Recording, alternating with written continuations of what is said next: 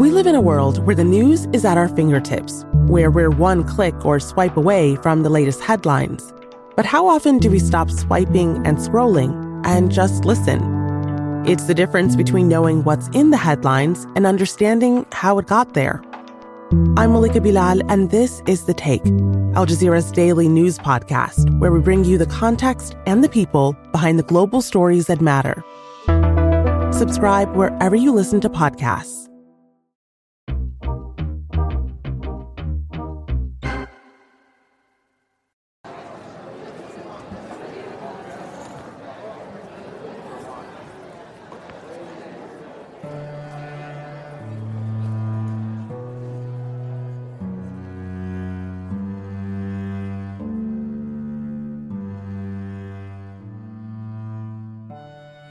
Dearly beloved, we are gathered here today to join these two in holy matrimony.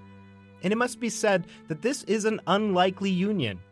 Up until recently, they were bitter rivals engaged in ferocious competition. But as they say, love is like wildflowers. It is found in the most unlikely places.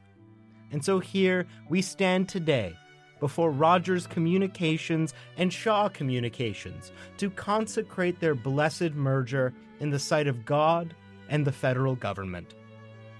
But before we get to the vows, I must ask that if anyone knows of any reason that these two should not be merged, speak now or forever hold your peace. Oh wow, okay, I'm seeing a lot of hands go up. It seems, okay, it appears that every single Canadian has raised their hands.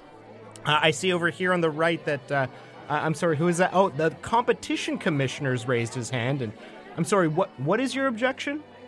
Oh, you think this new couple will be too powerful? Well, that is a strange thing to say, but I will certainly take note of it. And on the left over here, oh, is that the Federal Industry Minister? Okay, yes, he's trying to get my attention. What was that? You're okay with this merger as long as Shaw Communications sells its child Freedom Mobile to that Quebecois gentleman in the back? I will have to check the legalities of that, but I'm glad we're making some progress. Okay, for all the other objections, let's maybe form a line over here, and I'll take them one by one. Okay, yes, let's start with you, sir. What is it? Oh, you think your mobile bill will go up? Mm-hmm.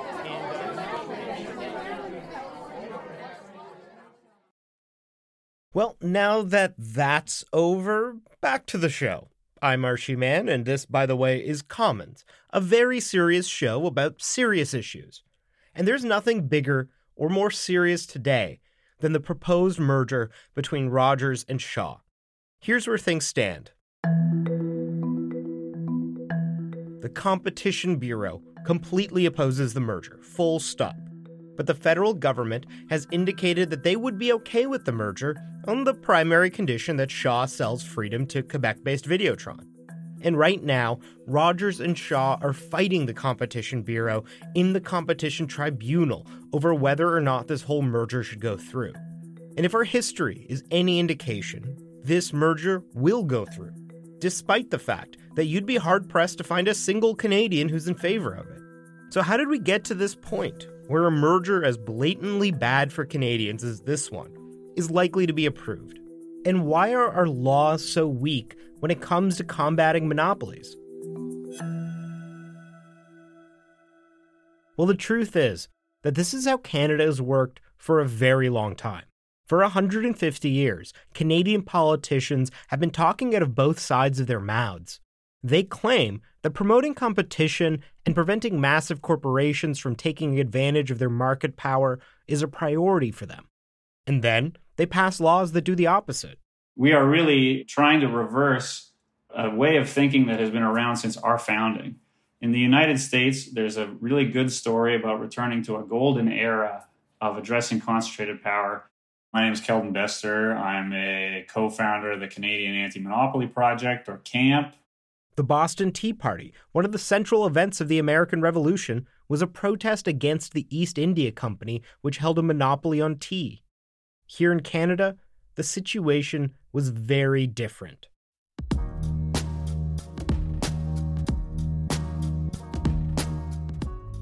Not only were monopolies like the Hudson's Bay Company and the Canadian Pacific Railroad essential to the formation of the country, promoting big cartels was almost unofficial policy.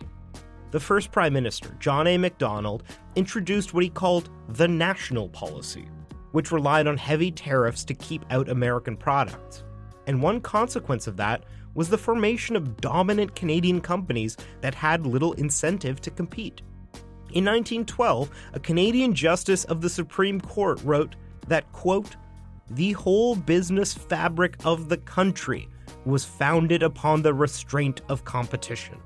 But there were attempts to rein in big business. In fact, the first ever modern competition law was introduced in Canada in 1888. The only problem? It was entirely useless. There was only ever one prosecution under that law, and even that one ended in an acquittal. But Canadians were becoming incensed about increased corporate concentration. Opposition to what were then called trusts or combines, but what we today would call conglomerates, was widespread. And so over the years, a succession of different so-called anti-combine bills were passed in Canada. And these were, to varying degrees, pretty goddamn useless. There were a handful of successful prosecutions over the years and brief moments of serious enforcement, like in the late 30s and early 40s, but little of that was substantial.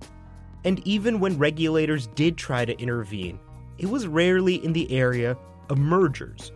Prior to 1986, merger law in Canada was criminal. So you had to prove, like, beyond a shadow of a doubt that these highly contested economic and legal questions were causing harm. There was never a successful merger case in the, 75 years that law was on the books. And that's largely how it went until the 1980s, when the Mulroney government introduced the Competition Act. And that act is still the law today.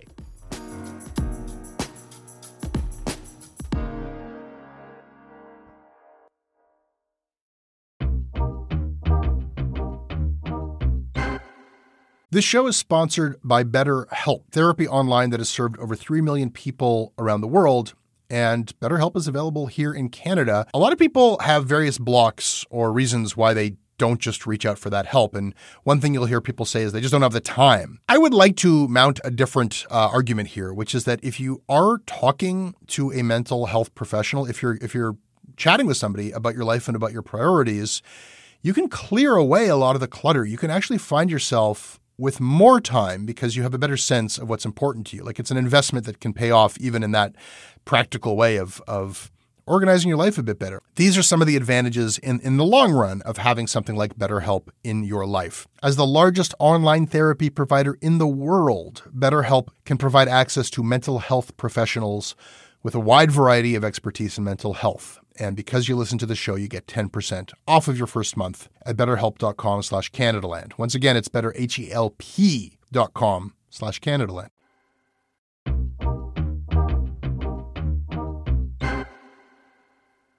So to understand why Rogers and Shaw are so confident that their merger will go through, this is the piece of legislation you have to understand. And so to help us with that, we're bringing back Vass Bednar, our friendly neighborhood competition expert that you heard from in episode 1. So Vass, what is the Competition Act? Well, we don't exactly share a birthday, but we're both established in 1986. So currently we're in our mid-late 30s. Would now be a good time for me to read you the purpose statement of the Competition Act? Because I kind of said that's not consumer-centric enough. Let's hear it. The Competition Act contains both criminal and civil provisions aimed at preventing anti-competitive practices in the marketplace. Its purpose is to maintain and encourage competition in Canada in order to promote the efficiency and adaptability of the Canadian economy, expand opportunities for Canadian participation in world markets, while at the same time recognizing the role of foreign competition in Canada, ensuring that small and medium-sized enterprises have an equitable opportunity to participate in the Canadian economy. I spend a lot of time freaking out about that one, and providing consumers with competitive prices and product choice. So we get that price and choice aspect. I find that interesting because, as you were saying, so much of the defense of monopolistic behavior in this country comes down to this idea that we need to One, compete globally, and especially to protect our markets against American intruders. Right. Whether you're looking at the Hudson's Bay Company 200 years ago, you're looking at supply management today, or even you're looking at telecom policy today. All the justification, if you talk to people who are proponents of the way things are done, usually is like, well, if we don't do it this way, the Americans are going to come in and drive us out. And it seems like those ideas are reflected in the preamble to our main piece of competition legislation. We have this economic policy instrument that is so often standalone or siloed when you think about how our other kind of policy attitudes towards economic growth have changed, building back better, a kind of more inclusive economy or inclusive growth. It's not reflected at all in the Competition Act. In fact, many have pointed out they're now often at odds with those goals. Now, if there's one part of our competition laws that gets criticized the most, it's probably the efficiencies defense. Tell me about that.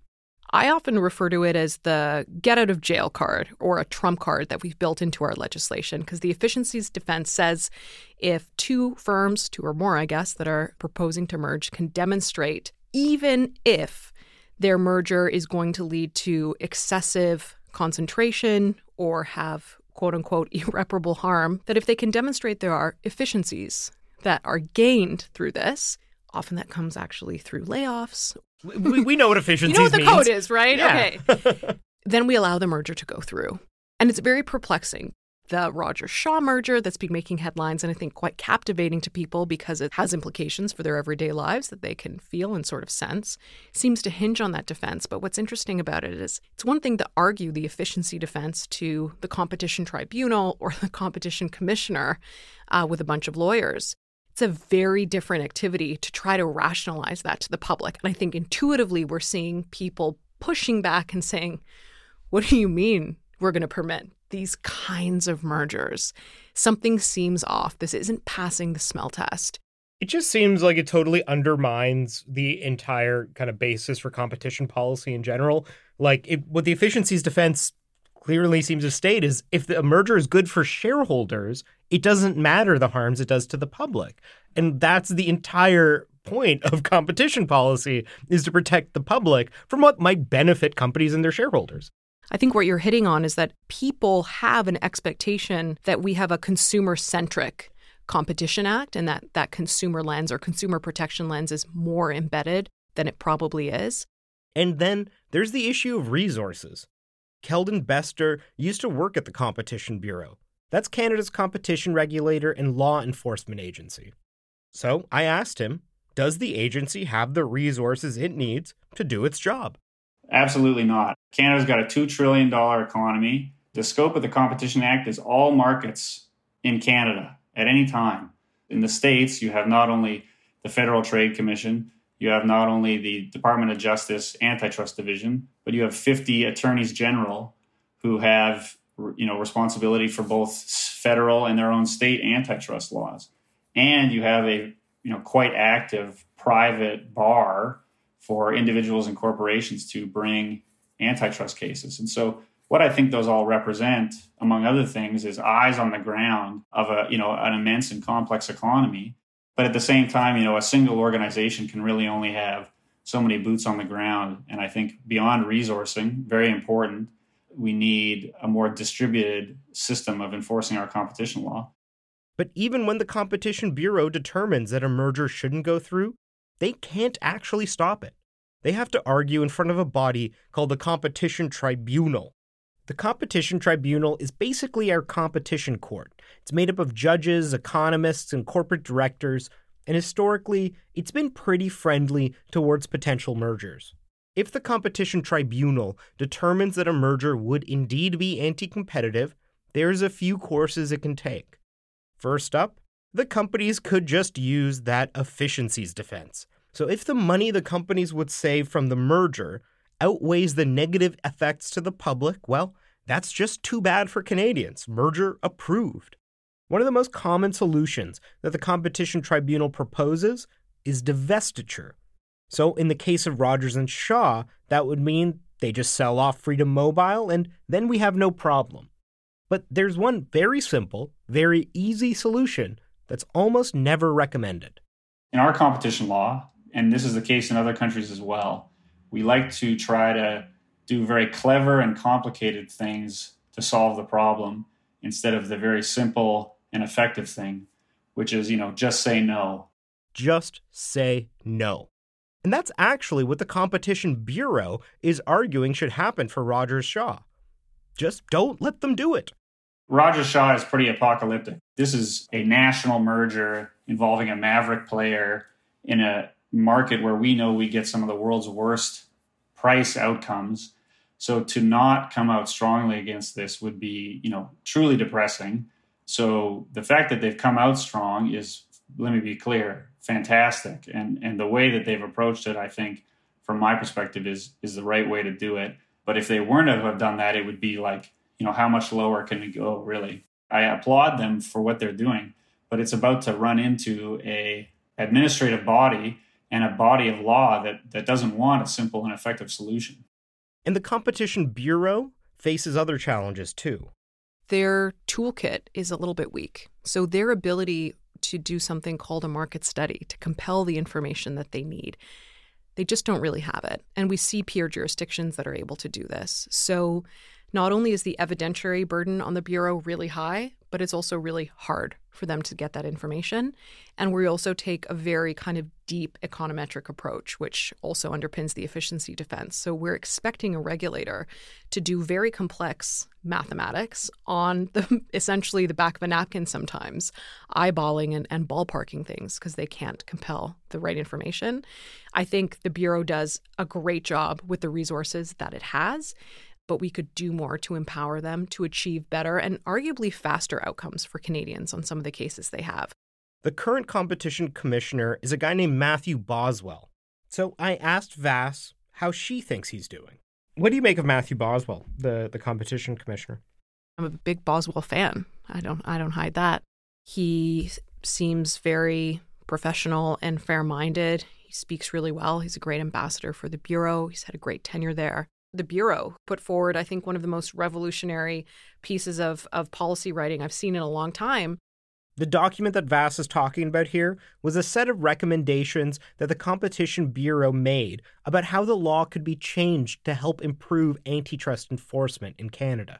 The reason I'm so fascinated by their submission is not because I lack hobbies and friends, Arshy, because it was an example. It is an example of the enforcer going on the record and saying, given our enforcement experience and the tools that we currently have, these are our best possible recommendations on how we can improve the policy and the law, frankly, so that we can do a better job.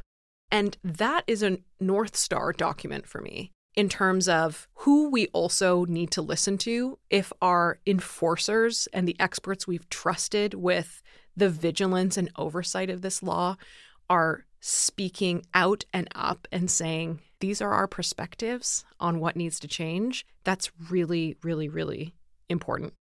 And just last month, the federal government has finally begun a long-promised consultation on possibly overhauling the Competition Act for the first time in 3 decades.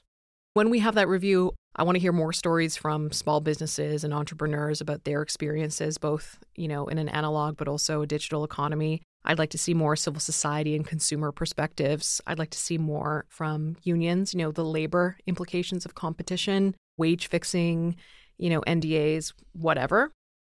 I find it a bit ironic that the Rogers Shaw merger debacle is happening right now because we're actually in a bit of a global antitrust moment. For the first time in decades, opposition to monopolies and corporate concentration is on the ascendance. Take the U.S., for example. In the U.S., where we're used to seeing both state-led and federal antitrust suits.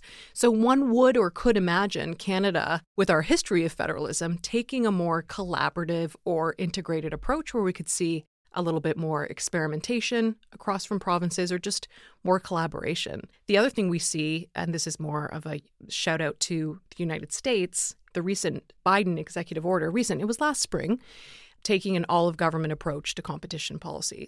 The Biden administration has made antitrust one of the central pillars of their economic and law enforcement agenda. We can have a debate about to what extent it's actually been successful, but it's clear that this approach is totally different from what we see here in Canada. and the same trends apply to Europe. Vass is hoping that the review of the Competition Act could lead to a similar antitrust moment in Canada, both within the government and from the public. I like the all-of-government approach, and that could be different orders of government as well. So there's a best practice from the OECD called competition assessments that the Bureau has actually recommended that we don't do yet. It's kind of like the gender-based analysis of competition. So every time we announce a new major public policy, there's a component of that evaluation that just acknowledges and evaluates what it means for competition. That's actually a really good way to keep competition top of mind. We also need, of course, better and more research, more storytelling. We're starting to get it now in this inflationary period. And I'm very grateful to journalists that are taking these data-driven approach and helping us have these conversations. But in terms of what everyday people should do, I mean, unfortunately, the barrier to entry on this conversation is way too high, and it's been too high for way too long. And that barrier to entry staying high has privileges for those corporate interests that I think come at the expense of consumers for so long. If you can listen to a podcast about monopoly, you can put some ideas forward to the Bureau. It could be an email, and just be part of this and help us make it better.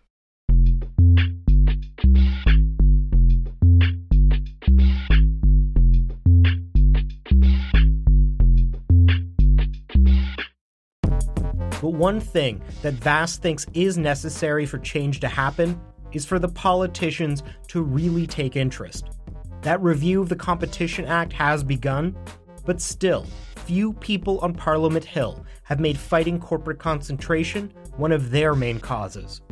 I sometimes joke that there's no one really to antitrust in Canada. We don't have that dedicated political champion emerging just yet, and they can be somebody who comes forward from outside of politics. I'm not saying it's me, but Canada does not have a Klobuchar. And we don't have a person who's in elected office. We have a couple of people who are dabbling and have been really consistent in the space. But that lack of sustained political championship for competition reform, that also hurts us too. And I think it's really hard to contest Canada's tendency toward consolidation in so many sectors. We love to merge. The urge to merge.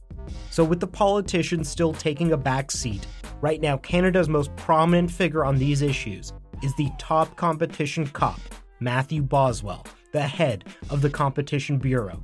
So what does he think of the Rogers-Shaw merger, about the changes that need to come to our competition laws, and about whether or not there's something distinct about Canada that lends us to so much monopoly? Well, we decided to get him into our studio and ask him ourselves. That's next time on Commons.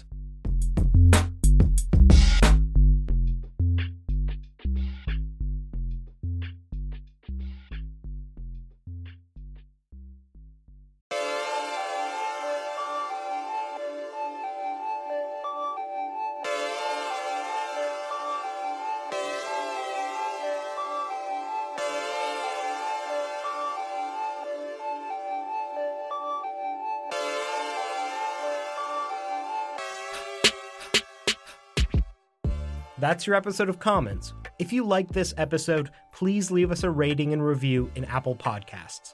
This episode relied on work done by Vass Bednar, Kelton Bester, Brian Sheffens, and many others. If you want to get in touch with us, you can tweet us at CommonsPod. You can also email me, Arshy@CanadaLand.com. This episode was produced by me and Jordan Cornish, with additional production by Noor Azria. Our production coordinator is Andre Proulx, and our music is by Nathan Burley. You can listen to Commons ad-free on Amazon Music, included with Prime. If you value this podcast, please support us. We rely on listeners like you paying for journalism. And as a supporter, you'll get premium access to all our shows ad-free, including early releases and bonus content.